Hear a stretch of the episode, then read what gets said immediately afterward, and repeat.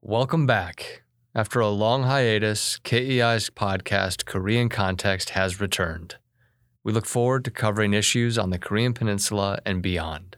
In 2023, KEI has set out on its Rethinking Korea initiative, which explores the evolution of U.S. Korea relations, Korea's place in the world, and rapid changes in Korean society itself. I'm Clint Work, Fellow and Director of Academic Affairs at KEI, and today I have the distinct pleasure of conversing with someone who was both present for, but also a direct participant in, the evolution of U.S. Korea relations. Rob Rapson served as a diplomat and foreign service officer for 39 years, from 1982 to 2022. During his time in the Foreign Service, Rob served in a range of positions focused on Korea, including as vice consul in the U.S. Embassy in Seoul and the U.S. Consulate in Busan from 1984 to 1986, as senior trade officer and deputy economic counselor in the U.S. Embassy Seoul from 1997 to 2000, then as director of the Office of Korean Affairs in Washington, D.C. from 2012 to 2015, and then as deputy chief of mission in the U.S. Embassy in Seoul from 2018 to 2021 and finally as chargé d'affaires or acting ambassador in the U.S. Embassy of Seoul from January to July of 2021. In addition, Rob served in Japan, India, Afghanistan, and throughout Southeast Asia. Our conversation is split into two parts, the first of which focuses on Rob's time before joining the Korea desk in 2012. The second part covers his time at the Korea desk up to the present day.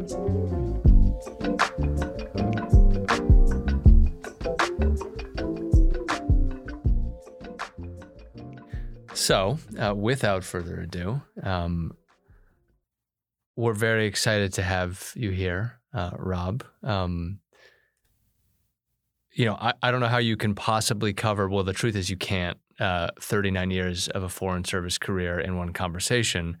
Um, but we're going to do our best. And one way, as you know, I, I wanted to organize this conversation was around the several really key points in time where you uh, were posted uh, either in U.S. Embassy Seoul or uh, were working Korea from the State Department here just down the street in Washington, D.C., but also, of course, uh, make reference and, and engage the wide ranging experience you had being posted elsewhere in Asia or the Indo Pacific, as we now call it, um, and also working in other countries from state, um, which provides its own perspective, but I'm sure I would think informed how you viewed Korea the various times uh, you reconnected with it. And so our conversation is uh, intentionally both retrospective, mm-hmm. sort of to take a proper historical view, um, but also to bring things forward to the contemporary environment and think prospectively, um, you know, think about where we are and where we might be headed um, particularly in this this year um, that marks the 70th anniversary of this long-standing alliance relationship between the United States and South Korea. So, uh, to get right into it, but to go back first, um, I wanted to start with uh, the first time you were in Korea, which was as uh, vice consul in the U.S. Embassy Seoul and the newly created uh, consulate in Busan from 1984 to 86. Uh, and for Korea watchers, uh, this is should be a familiar history. This was a very interesting time in the country's history. Um, it was still a dictatorship. Chun Doo-hwan was still firmly in power, but he had promised to step down at the end of his seven-year term in 1987 and to hold elections. Uh, Seoul's uh, remarkable economic growth, of course, had had been continuing apace. And the government was beginning to slowly and, and very deliberately and in a calculated manner sort of loosen some of the political controls as it prepared to hold the Asian Games in 1986. And then, even most importantly, the Olympic Games in 1988. It's sort of coming out um, to the world, uh, you know, sort of staging its modernization and growth for the world, much like uh, Tokyo had uh, several decades before that. Um, and this was also a period, of course, where the South Korean people were making more overt demands for their political and civil rights. And anti American sentiments were more robust and outspoken, uh, really, than they'd ever been. So there is sort of this maelstrom of, of different forces. And so the first question I wanted to ask was just What was your impression um, during this period? And did you come to Korea with any preconceived notions that were either proven right or immediately dispelled? And like, sort of what surprised you about the country? Yeah, no, well, thanks, uh, Clint. It's great to be here to have this uh, conversation, uh, reflecting on my career, but hopefully, more importantly, drawing from it. Maybe some of the lessons I've learned, experiences I've had that can help better understand maybe some of the, the time I was in Korea, but also looking forward, as you pointed to. Uh, maybe there are some lessons I can tease out or at least put out there for consideration. But I really didn't become aware of uh, of Korea, or Korea didn't become uh, come into contact with me until really uh, looking back on it till uh, late 79. I had just graduated uh, with a degree in international relations from Penn State University and was uh, had taken the uh, the foreign service test, but back in those days the process was a long one. Uh, in fact, it took almost three years uh, before I was inducted into the foreign service, given the uh, the procedures, including the security clearances, which in my case took longer because I lived overseas so much of my earlier life. But anyway, uh, the first point of contact that I can consciously remember was uh, in October of '79, uh, and I was up in uh, Stoughton, Massachusetts, staying at my parents' house and driving my father's car down the road, and the radio was on, and there was a news flash said the president of Korea had been assassinated. Mm end of October. It turned out to be October 26th. And I took note of it. Of course, I had studied Asian history and was aware of Korea uh, in some respects, but you know, it was just one country, part of a larger region that I was interested in. So that was a, the first data point. Lo and behold, three years later, I'm entering the Foreign Service, and in identifying, they give you somewhat of a choice when you look at your first onward assignments. And believe it or not, Korea was not my top choice. Mm. Uh, in fact, it was number three. Uh, ahead of that was uh, Guangzhou and uh, Taipei. And for some reason back then, I wanted to learn Chinese. Mm. But I got neither of those. So they said, well, you know, not getting your first or second choice isn't the end of the world. We could send you to Korea. And I said, oh, okay, sure. Um, yeah. So uh, I got selected for Korea and began Korean language training, six month process before going out as a uh, first tour officer. And it was through that six months of language that the indoctrination, both language skills as well as area skills and awareness of Korea, began in a hurry. Uh, and I got out to uh, Korea in February of 1984. Just a little scene setter, though, uh, and just a reflection of the environment or description of the environment uh, I was heading into out in Korea, and not even talking about the domestic political scene was that the Cold War was really on, still on back then in a, in a big way. And the North Koreans were being North Korean like in a very big way as well. Four months before I got on the plane to come out, the Russians shot down KL 7. That's right. Uh, over, uh, I think, uh, near Sakhalin Island when it got off course. Uh, and just earlier in that year, the, uh, the North Koreans blew up half the cabinet, uh, Chun cabinet in Rangoon. Mm. In fact, I was having lunch uh, a month or so ago with uh, the current Korean ambassador to Washington, Cho Tae-young. Mm. And uh, we were talking about our time. He came into the Foreign Service at the same time I did. Uh, but of course, his uh, most memorable early on experience was a tragic one. Uh, his father in law was part of the cabinet that was blown up uh, in Rangoon. Okay. And this is in 83. Then, of course, you also had the, uh, there were some bombings uh, elsewhere. Aircraft were brought down. So it's a ter- tense and uh, terse in- environment. It was the Cold War personified in many respects on the Korean Peninsula with mm-hmm. the armistice still very much in play. So I arrived in February of 84 uh, and uh, overwhelmed by the, you know, the experience, the, the smells, the sights. I remember taking in, and I'm not sure you would have experienced it in the late 2000s, but uh, the smell of yontan, the brick briquettes for heating, it was there. You could very much taste it, but you could also smell and taste the the chestnuts being grilled on the uh, on the sidewalks. And when I'd walk from our housing compound over to the embassy every morning, there was these stands, and they'd be grilling uh, the chestnuts, and it was quite the aroma. Uh, I have a fondness now for uh, for the grilled chestnuts, although you, don't see those stands as much mm. these days in Korea, but it's a throwback of sorts. But anyway, as you described, I was in Seoul for one year, and then I moved down to Busan for uh, my second year in the newly opened consulate. Uh, as a vice consul, two man operation. And um, in Seoul, I uh, made my way around the consular section, doing visas, doing American services, and other sundry duties. And uh, I'd say, in reflection, looking back on the, the year in Seoul and, of course, the year in Busan, uh, those consular experiences were lasting. You, we had encounters with individuals, with cases, uh, heartfelt cases, tragic cases that you were there to uh, adjudicate whether someone could go to the U.S. or not, helping a family with a death, death case, and those stick with you, mm. you know, person to person. So I, I can recall quite a few of, uh, of those experiences and interactions in the visa section. Not all of them were positive, sure. uh, but I can certainly say almost all of them were character building.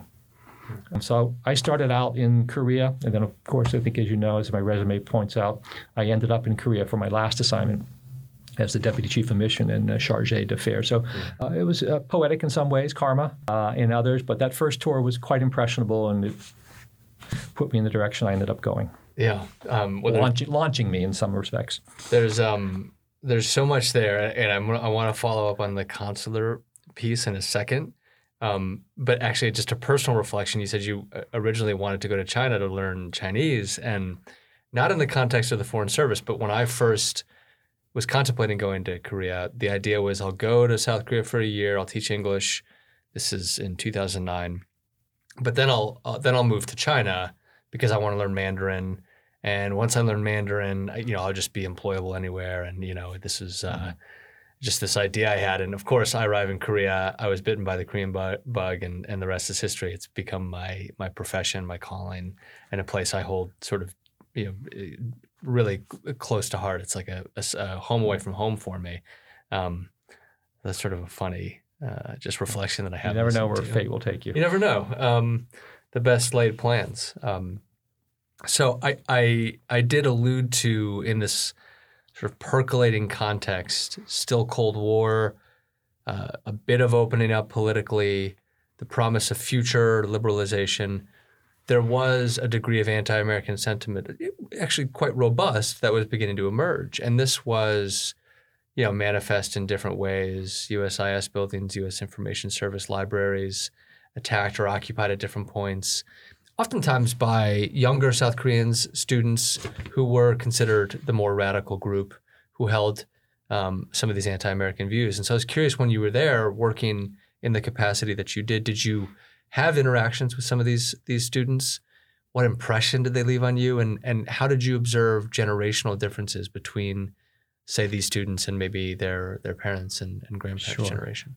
Just before I get to the students, I mean more contextual than contextualizing uh, the scene at the time. You're right. It, it, was an authoritarian government, the Fifth Republic under Chun Doo-hwan. Uh, he came to power in uh, in the ways described in the history books uh, with the assassination of his predecessor Park Chung-hee. Mm-hmm. There was a vacuum, and uh, the opportunistic uh, General Chun took advantage of it. Plenty of movies, Korean movies, and others out there that document the drama surrounding that. But he came to power uh, in a very ruthless way and um, ran the country in similar ways, although he kept much of Park Chung hee's uh, policy legacy intact, in which you know one of the uh, saving graces of that was the emphasis on infrastructure, education, and economic development. And as you mentioned early on, Korea was one of the gangbuster four tigers growth rates in double figures for a decade plus, and that continued on. But underneath that or over that uh, was a, a straitjacket of a political environment that, of course, brought has brought uh, protest, some of it violent, for years, if not decades before that. You know, Korea was birthed, you know, in its modern incarnation in a very turbulent period among Koreans as well as through external events too. So yes, I got there in 80, uh, 84. The memories of Gwangju incident in mm-hmm. May of 2000, uh, 2019, uh, 1980 mm-hmm. were still vivid. In the consular section, you know, my encounters where students were largely of you know of those uh, uh, who were looking to go to the United States to study. Mm. Back then, it was hard for Koreans to travel independently unless you had a specific purpose, purpose business, education. There was no luxury travel. You couldn't get a passport. Mm. They um, they made it very difficult. You had to have you know clear reasons and have the demonstrated, uh, let's say, resources to support your trip because they didn't want people taking money out of the country in any measurable sure. way. They, you know, they wanted those reserves remaining in the country. Um, so it was hard to travel. Most of the work in the consular section, or at least a, a high priority, was the immigrant visa business we were in many Koreans immigrating to the states through relatives who had gone earlier and they're bringing over. So the tourism factor was was, was much lower, and mm-hmm. students, of course, were a high priority. We were, you know were very receptive to making sure uh, Koreans uh, could get to the U.S. Of course, qualified Koreans, but the, the, the regulations are quite strict on making sure bona fide uh, students and not people looking to get around uh, other limitations uh, to uh, immigrate to the States. Um, but what the, the embassy programs, of course, like to tap into uh, so called younger officers like myself. And I remember being uh, sent off to Kwangju back in, uh, I think, May or June of that year in 1984. Oh, okay. Sent down to our consulate. Oh, well, actually, we didn't have a consulate there. We had a uh, cultural center and was asked to go down there and speak to students. You know, and this is you know, only three and a half, four years after the cultural center had been burned down mm. as a collateral damage, or not even collateral, just damage um, mm. in the wake of the Gwangju riots, massacres. Mm. So I was, you know, bucked up saying, just go down there, be yourself. You're young, they're young, and you're right. The, the students I met were pretty much my age. I was 26. And so I went down and not knowing what to expect, uh, knowing a bit about the history and, and the, the, tensions, palpable tensions still uh, down there, and particularly among the younger student groups who held the U.S. responsible, uh, if not directly responsible, sure. sort of responsible at the next level for the allegation went uh, for allowing uh, the violence to occur mm. by not doing more to intervene. That's a separate story. We could spend. We could spend all. We, we, we could spend all, all that one. So, but uh, I went down and had a. Uh, uh, not knowing what to expect again, I had a very, uh, I think, in, interesting, productive, uh, constructive interaction with them. Uh, they were respectful, but they they asked tough questions. They did get to the point like, why didn't the U.S. do more? And you know, I had I had some points that I, I put out there, I think, w- with conviction. Mm. Um, but I found it to be, again, a character building experience for me, but I hope it was an opportunity for them to see um, a younger American, you know, a diplomat representing the government, but nonetheless someone of their own co- age cohort, mm. uh, to have a frank discussion. So it was fun looking back on it. Uh, at the time, you know, a little bit nervous, but uh, that, that comes with the turf. Yeah. That was Kwangju back in 19, 1984. Uh, okay. That's uh that reminds me of uh, Donald Gregg, who, of course, was the CIA station chief in the 70s and then later ambassador. ambassador. Yeah. In an oral history interview, talks about, and this is in 1990, I think he said, when he, yeah. or, or 89, when the National Assembly is looking back at the events in Gwangju again. Not not to get into that right now, but he took a trip down to Gwangju, and and, and he gets into some detail about that in this interview.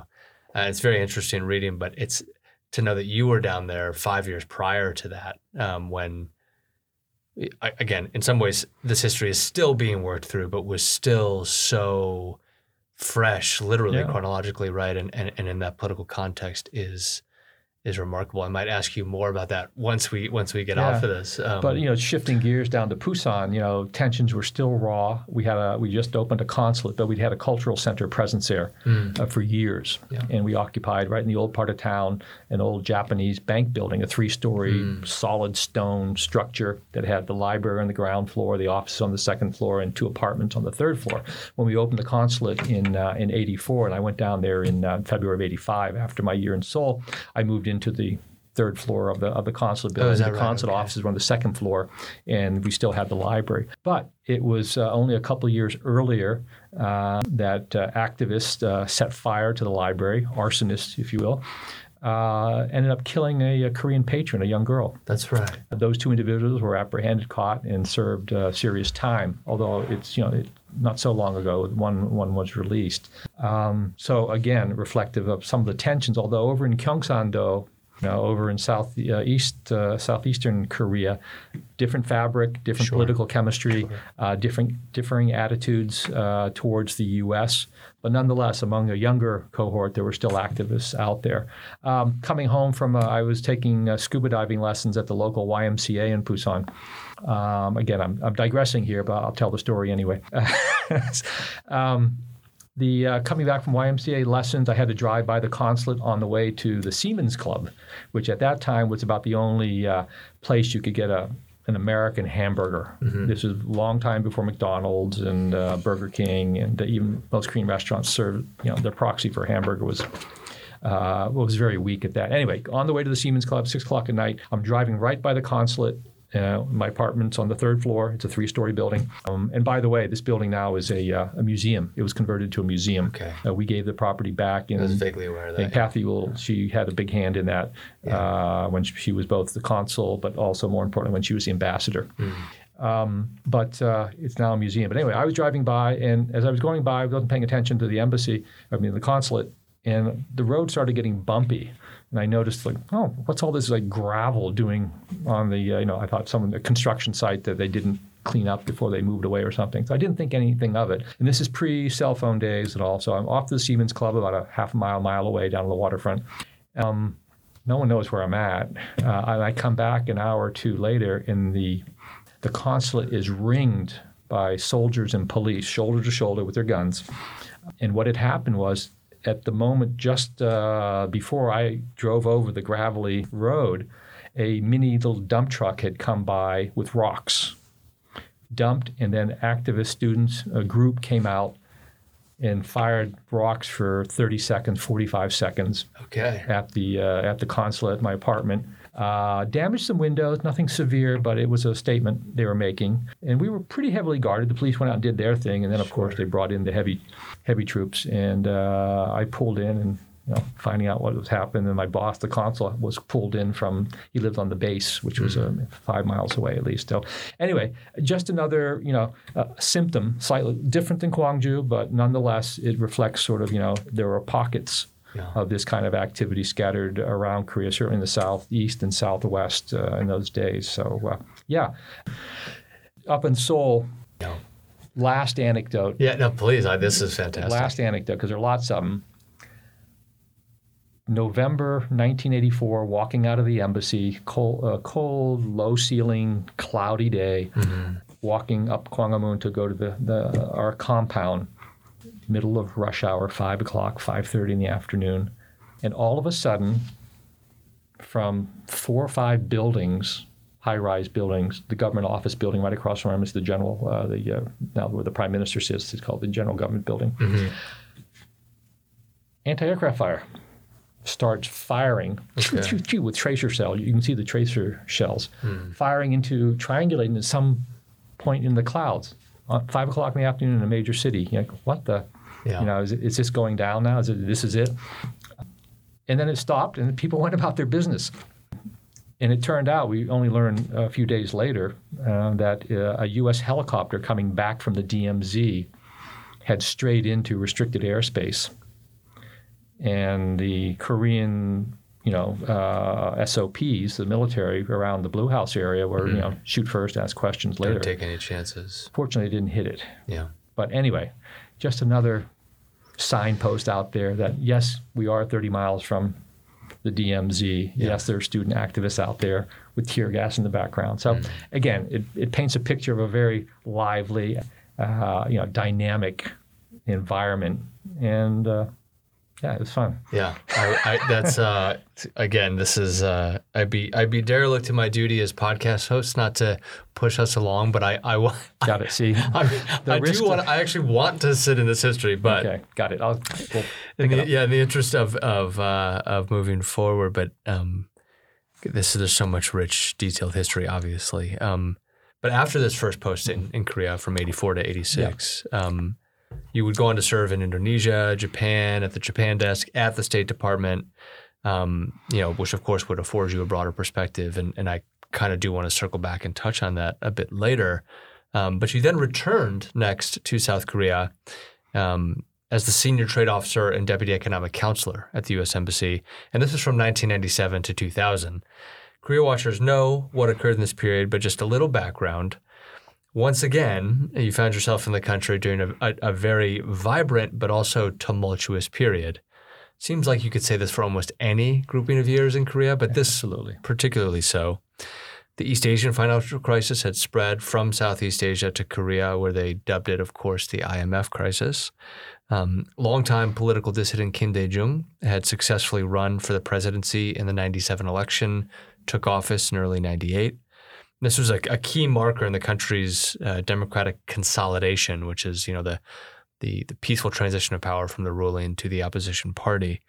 Um, and moreover, uh, President Kim came into office really intent to fundamentally reorient inter Korean relations and engagement with North Korea under his sunshine policy. Uh, and so you arrive, and, and the first question I wanted to ask is a little sort of step back, but historically speaking, um, Korea has often been seen by U.S. officials through a, a much broader regional and uh, sort of strategic prism. It often as sort of derivative of, or even in some ways, people might take issue with this language, but subordinate to wider interests.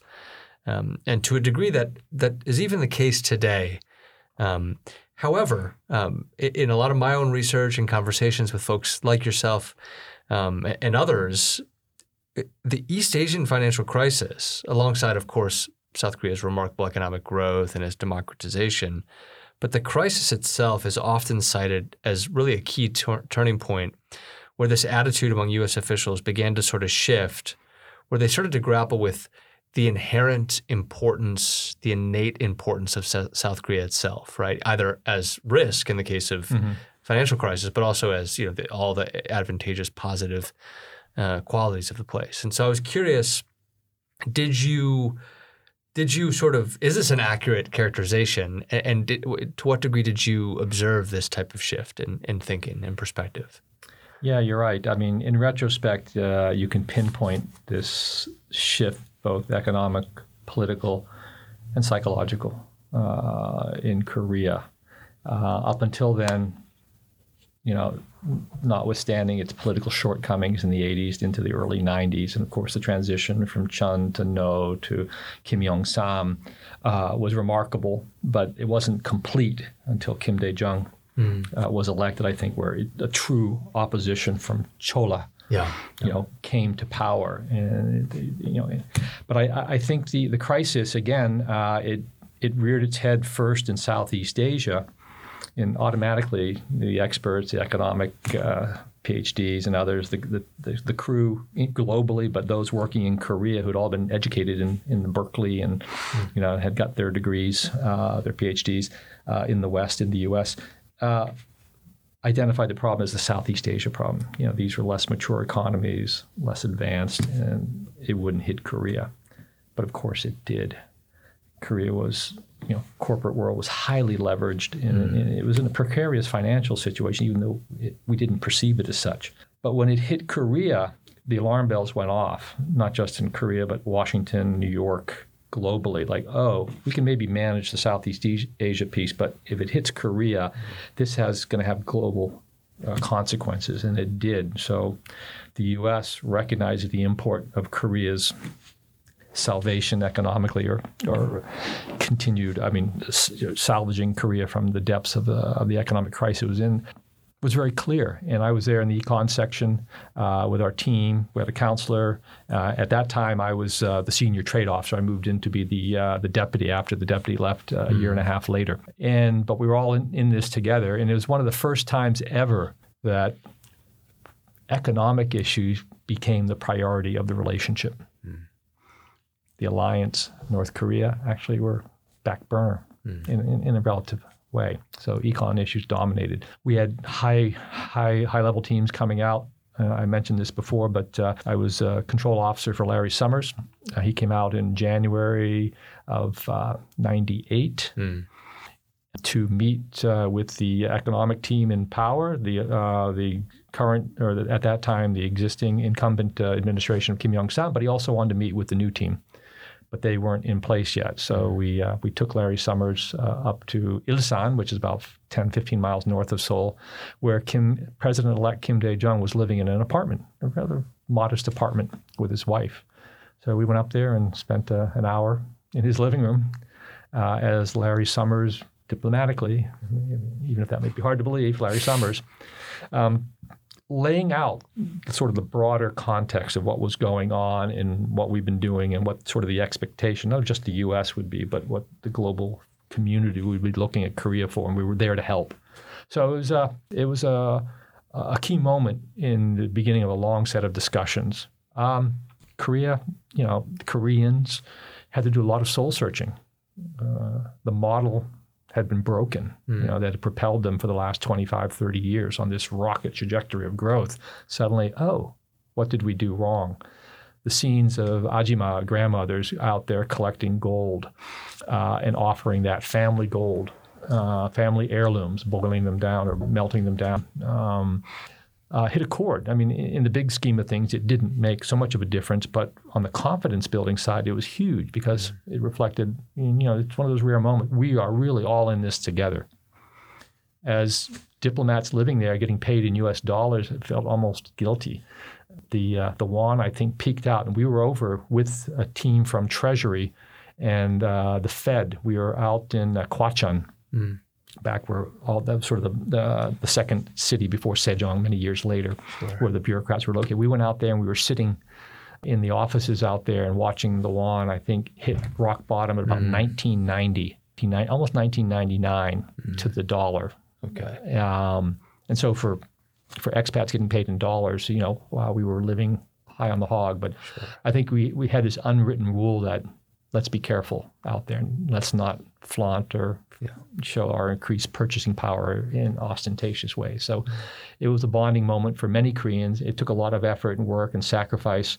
Many corporations uh, ended up being restructured or going out the window. Mm-hmm. Daewoo Corporation was sure. not long for the world, and it was one of its flagship companies outside in the in the trading world, shipbuilding, textiles, electronics, even some automobiles they were dabbling in. So yeah, it was a rough period for them, but they got through it, and I think that uh, obviously reflects very well on Korea, and it, it demonstrates this sort of this fiber, this resilience. Mm. Uh, when the going gets tough, the tough get going, and Koreans are pretty tough, even if they're squabbling among themselves, which is almost always the case. Uh, they, they they find this way to pull themselves up, and I think it's you know it, it's gotten them through a lot of difficult patches, uh, and some they're still working on. Sure. Um, so uh, this was yeah the first big international crisis uh, outside of the political world uh, that Korea had to deal with. And I think you know it's it's almost a textbook case uh, of how to do it, but it uh, it was six months to a year, two years worth of struggle to really pull themselves up. And there are those, of course, who uh, point fingers at the U.S., point fingers at the IMF that we imposed uh, too harsh a straitjacket, economic sure, straitjacket sure. on restructuring uh, that we could have done less of. But I think in the long run, you know, it, it paid dividends, and there's a in some quarters a grudging respect and appreciation for what was done. But you hear that you know some people just glibly say, "Oh, the IMF crisis, the IMF yeah, didn't well, help us out." Yeah, a cathartic moment, uh, yeah, yeah, for sure. But yes, and Korea came of age, and Korea, I think, put its mark, you know, on the map in a way they didn't want to, but it was there. Korea is important. It recovered, and then it, you know, it with those modifications put itself on a new trajectory, not as sharp and steep and fast, but nonetheless maybe a more sustainable trajectory. And as its economy broadened, blossomed, and uh, uh, they looked to new areas that were not so, let's say, labor intensive. So yeah, yeah. And then it was gone, and then Kim Dae Jung did his piece and the Sunshine Policy, and um, so yeah. There's again trying to connect these threads here.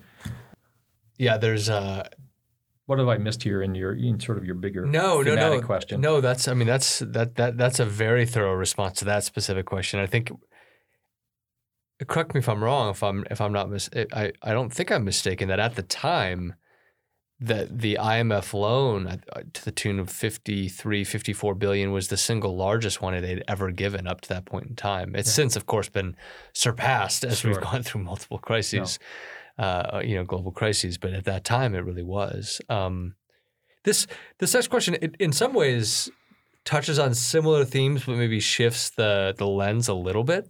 Um, and it also builds a little bit on my question from your earlier time there, um, which is how did you perceive South Korean attitudes toward the United States during this period? So just to expand on that, because you did sort of allude to this just just now, but it's South Korea's democratization uh, was rightly cited then, and and even more so today, as a a key source of deepening ties between the U.S. and South Korea. Right, it had traditionally been this deep you know, security military alliance with shared threat, sort of overwhelming uh, reason for being for the relationship. But this was a new layer. Was its political liberalization and shared democratic values. Um, but with this, of course, comes a wider array of public sentiments in the public sphere and a whole new generation of policymakers, legislators, civil society actors, um, you know, sort of coming into decision making positions. And so I'm curious what effect you saw it had, uh, you, you saw it have at the time, or maybe in retrospect, on the complications around alliance management because I would imagine when we get to the level of sort of psychologies in the relationship, there were some growing pains, so to speak, and and probably on both sides. And so, as an American and as an American diplomat, I'm curious to what degree you you saw that on the American side of sort of grappling with this isn't this isn't our father's Korea anymore, right? This isn't our grandfather's Korea, and sort of. But there are there are sort of deeply embedded ways of thinking that need to be that sometimes, oftentimes, are uh, die hard, so to speak. Um, so, d- d- to what degree could you maybe expound Yeah. on that? I mean, you can.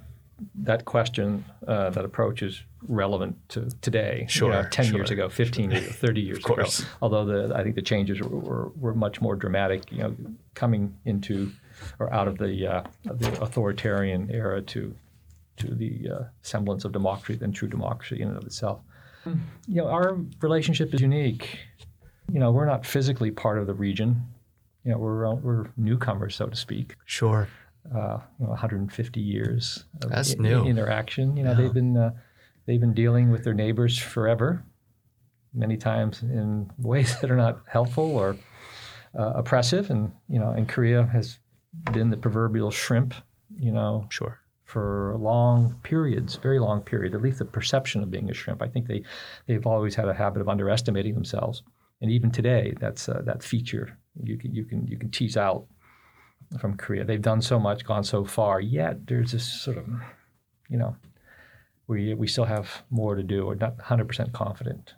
But back then, yeah, it was, uh, you know, I think what talking about the relationship in general, but who we were dealing with on a diplomatic front, very capable, highly educated, and Western educated officials, academics, and intelligentsia, uh, a polity, you know, that uh, was just was well read in. Granted, they had their biases and they had their political pressures to behave and operate and maybe even think in certain ways, but nonetheless, uh, great interlocutors for us. You know, to get through the crisis, you had to have the right people on the other side, the economic crisis. You had to have counterparts there who were going to have to do it. You know, all we were doing was sort of laying out the boundaries or the contours of the uh, the assistance that the uh, the West of the finan- international financial community is prepared to provide with some conditions and all.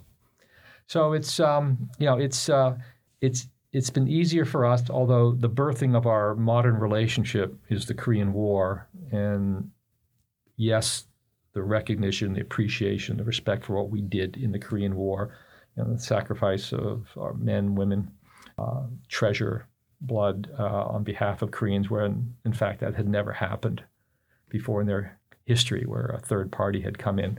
Uh, I can recall to to do what they did, sacrifice on behalf of the Koreans, albeit we had our own uh, interest in play here, and they weren't necessarily all about Korea. In fact, maybe there's less about Korea here than than meets the eye, given that we uh, you know arbitrarily divided the peninsula in 1945 without too much thought Sure.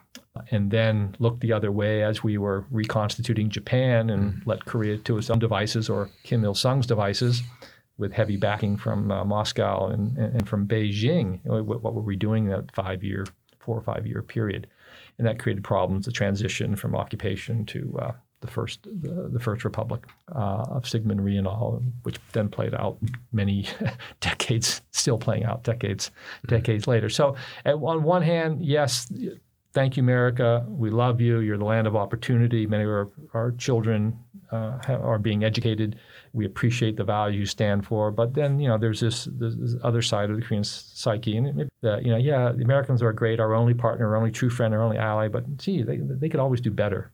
You know, it's a little disappointment, sometimes a lot of disappointment, depending upon where you're from, and particularly in the transition to democracy uh, later on in the uh, 70s and 80s, you know, where security issues, alliance issues, Cold War issues um, overrode, you know, the yearnings of a young nation to recognize its or uh, realize its opportunity for democracy. But you know, l- living and working, you were there in 2009, uh, and afterwards, I was there 84 and afterwards. You would get vestiges of this anti-American f- feel, but I never felt it personally. I mean, there was I was dating my wife I, I, I, I don't know if you know, I, I married a Korean woman. Um, I do know that. Yeah, yeah, okay. yeah. And uh, that, of course, has shaped other aspects of my thought and experiences uh, with her family uh, in, in, Korea. But, you know, s- some of the, the issues of dating a Korean woman, a, a foreign man, a, a Western man with a Korean woman, you know, you'll get some pushback on that, maybe some comments and all that. But I never felt, uh, let's say, out of out of place or uh, in, in, any risk, other than if you were in a place you shouldn't be at a demonstration. So, yeah, the, the feeling has always been positive. The alliance is always generally a, a good thing. Uh, is the attitude? Yes, we want the Americans here, but you know, could you dial it in a little differently here and there. Mm. And you know, we've reached a point now where um, almost all the bases are consolidated and have moved south. So the sure. visible presence of America in the form of GIs is now a much diminished thing. I've wandered off of your key point. No, that's okay. Bit. I mean, this is. Um, but um, but Korea coming of age, yes. Yeah. Uh, 1998 was one of the first big markers, and it's it's been growing leaps and bounds uh, since then. Now, you know, the 10th largest economy in the world, our sixth largest trading partner, yeah. I guess the sixth or seventh biggest military, which, you know, uh, is there for a reason. And we wish the reason wasn't there, but it is. So Korea has a big, uh, big foot, a much bigger footprint. But you know, those seeds for today's successes planted in the 70s and 80s, where Korea took its economic business model uh, overseas. You know, they were the rags to riches story, the miracle in the Han. I mean, people, you know, 1960, who were the top uh, the top prospects for future success? Burma and the Philippines. You know, the yeah, World Bank yeah, survey. Sure, sure. And Korea was a basket case. You know, yeah. after 10 years of heavy U.S. aid, they weren't getting any traction. Yeah. Unfortunately, it took a dictator to come in and start cracking heads and building roads, and yeah. uh, among other things. But nonetheless, uh, they are where they are through hard work. And yeah. but when you think about the compressed modernity and processes we're talking about, right, and how forced paced industrialization within a generation, led by and dictated by an authoritarian leader. And this itself helps in some ways lay the groundwork for political liberalization at a later date. Um, and there are, of course, all sorts of debates about this. The point being, it's just the the inner combination of all these different forces in such a, by American standards, as young a country as we are, such a compressed period of time is what makes Korea, to me, such an endlessly fascinating place, even if frustrating at times. Um, just uh, it makes analysis difficult too because you can't touch one piece like our conversation is demonstrating without then getting into another because they are so intertwined. Yeah, uh, um, uh, and I get to see some of that firsthand in dealing, uh, or not dealing, but in, in learning to know uh, my uh, wife, her family, her parents, who mm-hmm. are from the the old generation, and how they've coped with it all. Yeah, cope well, with constant change. Yeah, we're talking about interchangeably this sort of compressed change on a high level you know, high diplomatic level historical trends, but then to hear just the deeply human personal mm-hmm. vignette mm-hmm. element of this mm-hmm. is really I'm most interested in that, but it's not what I study most directly. So this is all uh, wonderful to to engage. But that's the fabric of the relationship. It's the fabric it, of the relationship. It's, it's thousands yeah. or yeah. millions of interpersonal well, relationships. Exactly right. Exactly. Multiply that by so many. Yeah. And they keep deepening. You know, yeah. the diaspora in the U.S. has grown and grown. The other side of this. And yeah. we, we supported that through a very a liberal immigration policy. Mm-hmm. I don't know if that would be possible today, but Korea got over that hump, and all those who many who wanted to go went, and we're prosper through this richness and diversity with, with Korea. So that's yeah. those those are, that's the uh, those are the links, the yeah. connections that sustain the relationship in many ways. Yeah.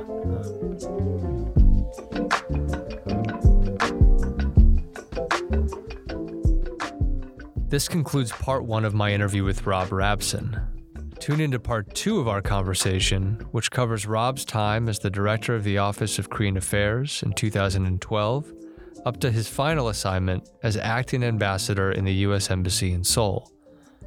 In addition, keep an eye on our podcast feed for more Rethinking Korea content.